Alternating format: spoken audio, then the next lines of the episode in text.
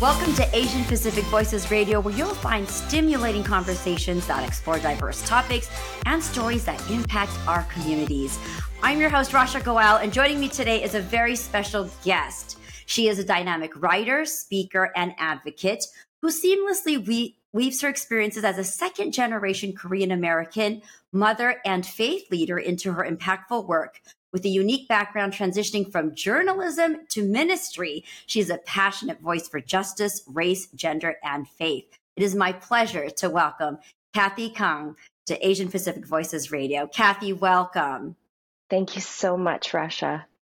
I'm so excited to have you here. Um, you've got quite the journey. So, so let's start off just talking about how you transitioned from journalism into ministry. You know, what inspired you to take that um, change? And then maybe a little bit also about growing up as a second generation Korean American in the U S. That is a great question, because I think uh, the idea of growing up as a second generation Korean American now versus what it was like for me back in nineteen seventy when my family immigrated to the United States is so different. It is so different. So when I came, I was eight months old. There was no H-Mart. There was no K-pop. Uh, I'm not even sure where my parents went to go get the groceries that they needed. I know that they brought a lot of the spices that they were used to using. So um, that idea of uh, understanding culture in the broader context has been so different. So for me, it was growing up as one of the few. And when I um, actually moved to the suburbs, my family was the only family of color at that time.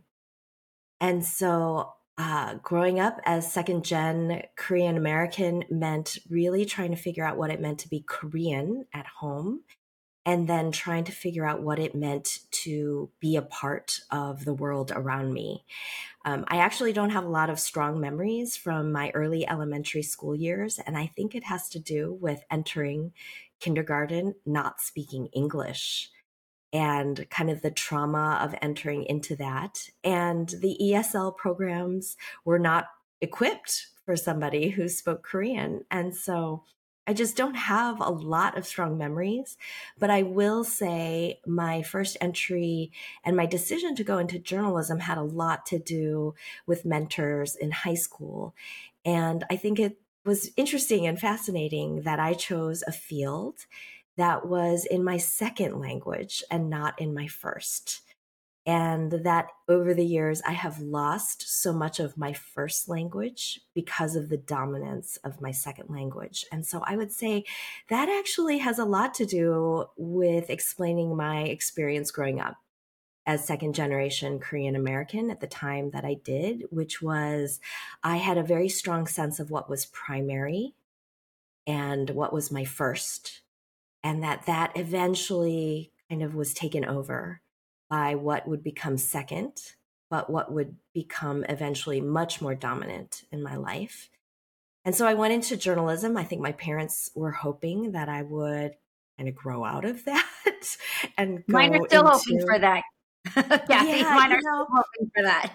You know, it, it does still come up, but I have said, we have sent all three of my children, their grandchildren, to college. So no, it is not on the table. I am not going to law school. They need to get over that. Um, but uh, so journalism was a way to express myself and to tell stories, not only my own, but the stories of other people. And I really loved that. And then as I continued writing, I found that that was a way to find my own voice. So it was challenging to find my voice as kind of a, a person out front. My leadership was going to be taken in different ways. So my physical presence was a challenge to the understanding of what leadership could look like. But I found in writing, I could find my distinct voice and I could craft that in private. And I loved that aspect of it. Um, and then the leap and the shift into ministry uh, is actually more of a straight line than it looks like on paper. So in college, I was a part of an Asian American ministry on campus at my undergraduate school. And I had been asked to think about coming on to ministry right away. And I said, no, I can't, because I have a full-time job offer during um, a time in history where people weren't getting full-time job offers. And I wanted to see what that field offered me, having, you know, committed four years of my undergrad. So I held that opportunity and that invitation to think about full-time ministry and kind of kept it as a pin, and then went into journalism. And I will say I loved it. I loved being in the newspaper industry. I loved being on deadline. I loved meeting people from all different walks of life, telling various stories.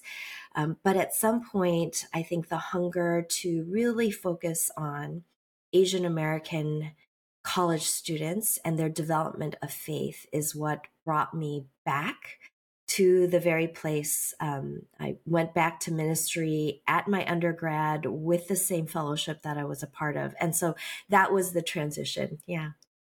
Oh, that is so interesting. And I, and I love how both of these kind of, in a way, interweaved with each other, but just came to you at interesting times.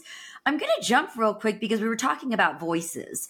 Um, mm-hmm. And now even as a voice, as an author, your role as an author, you have your book, Raise Your Voice, which focuses on empowering women to find their voices and engage in leadership, which you're doing. So what inspired you to contribute to this book, and, and what impact do you hope to have on women that are striving to make a difference in the world? I um, actually took a long time to decide to write that book. And I think it has to do with my background as a second generation Korean American. I wrote that book in my forties, and uh, it took me a long time. And it's, so I find it fascinating to read and cheer on authors who are writing books about empowering one another and finding their own kind of what their jam is, and they're writing these books in their twenties and thirties. And so I wanted to come from a place of somebody who really struggled. And even in writing the proposal for the book, I recognized that the the, the stories I heard in culture and the messages that I heard around me were that people like me were not leaders. People like me didn't have a voice. People like me still needed to learn and give way to majority culture voices. And so when I sat down and finally decided, no, it's time for me to write this book, I came from that place of really having to fight with myself and fight that um, uh, that sense of being an imposter. I think you bring up a very, very important point. And as you were talking to, I was just thinking about the years of experience too that you bring to the table, especially in contributing to that leadership aspect. Now, you've authored several books. You've contributed to various publications. I'd love to talk to you about, I mean, they're around justice and leadership and um, discipleship. How do you hope that your words impact the others? I hope that... Um...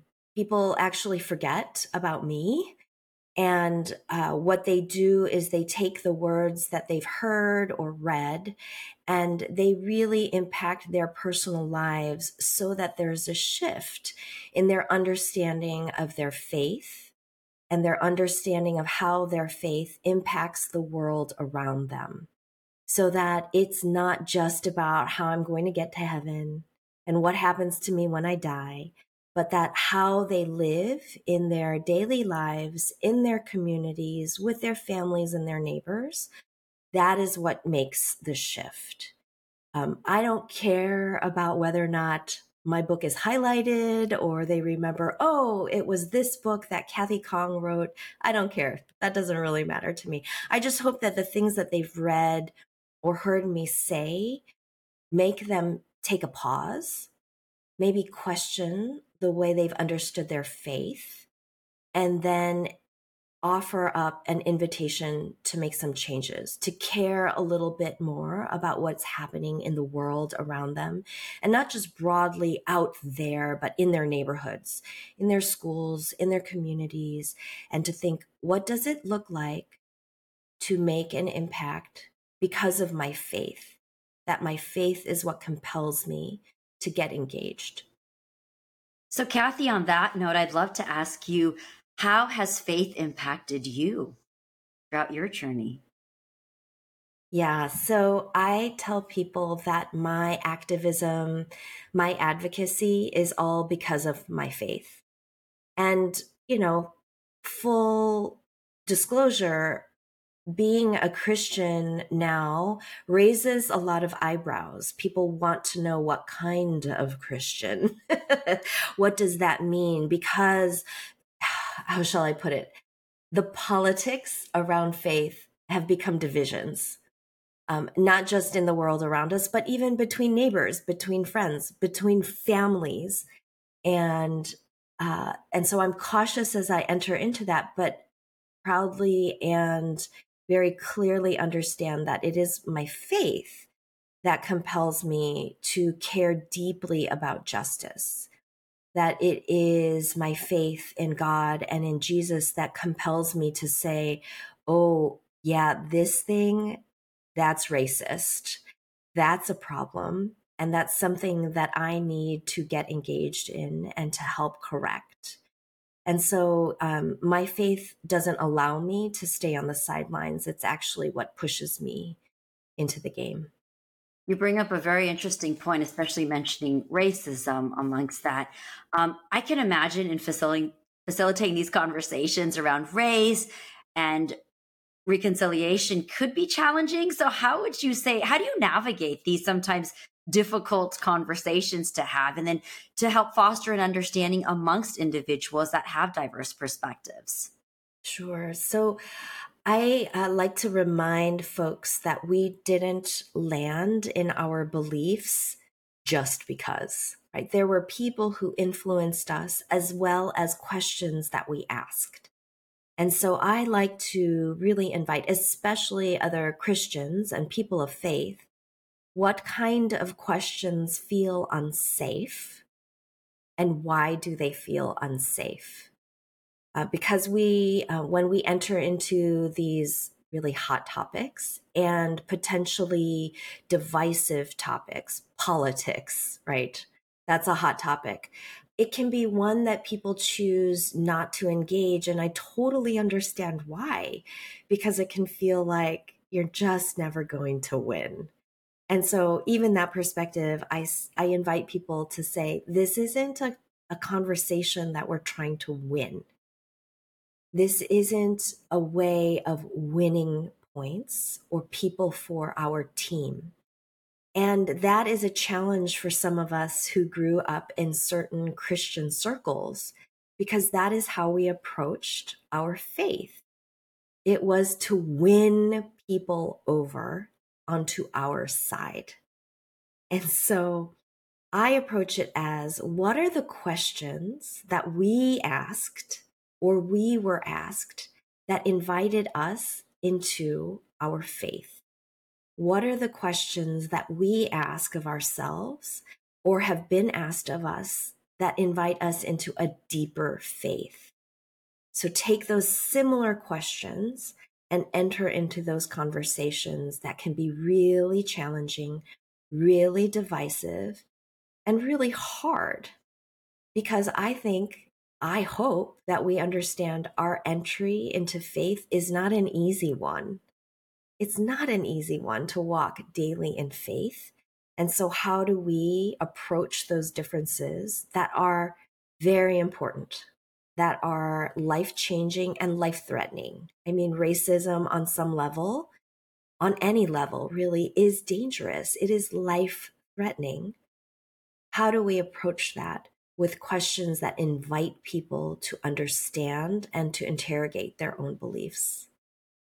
And I think during these times too, it's so pivotal to have these conversations. So it's it's great that we can have leaders like yourself to actually help navigate these conversations. I'm going to jump back to the cultural upbringing and background. Um, how would you say that your cultural background has influenced your work and your passion for addressing these issues that are related to race, to faith, and to gender? It is interesting. I will say that um, my parents are always a little concerned at how public I am with the things that I am most passionate about. And I remind them that it is their teaching and their support that made me so passionate about these things. I had a very clear, beautiful understanding at home of what it meant to be Korean. And so I saw um, my ability to be bilingual as a beautiful thing and as a strong thing, to have language and words um, in two places that can mean the same things. And I love my food. I love my people. I love tr- the traditions that I grew up with. And I know that it took a lot of energy and commitment on the on the part of my parents to continue that. And so I take that cultural understanding and I intersect that with my faith and my culture. And so for me, I see that I can't separate the two.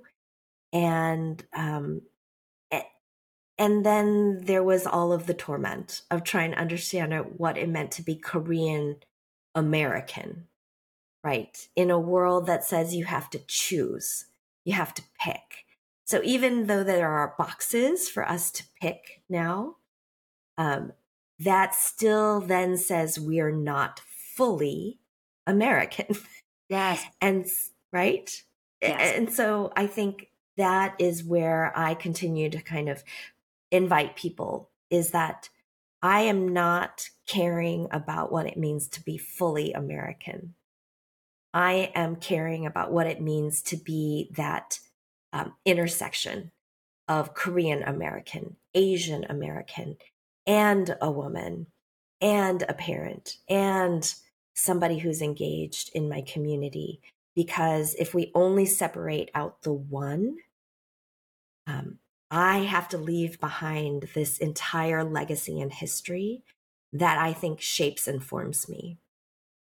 I agree. And I love how you said that, because I think for a lot of us who come from a different cultural background, there has been that struggle of, you know, being the, the Asian part of you, like being Indian and celebrating that, but having to choose that, well, I want to be American and fit into. And I think as I'm listening to you, I feel like you and I have been through similar struggles because of where we've been through. And yes, of course, now the times have changed, right? And now, I mean, you and I had this conversation earlier where I said, oh yeah, being Indian is exotic now. And everybody is into the, I mean, there was a time people came to my home and when I was growing up and they said, oh, your house smells weird.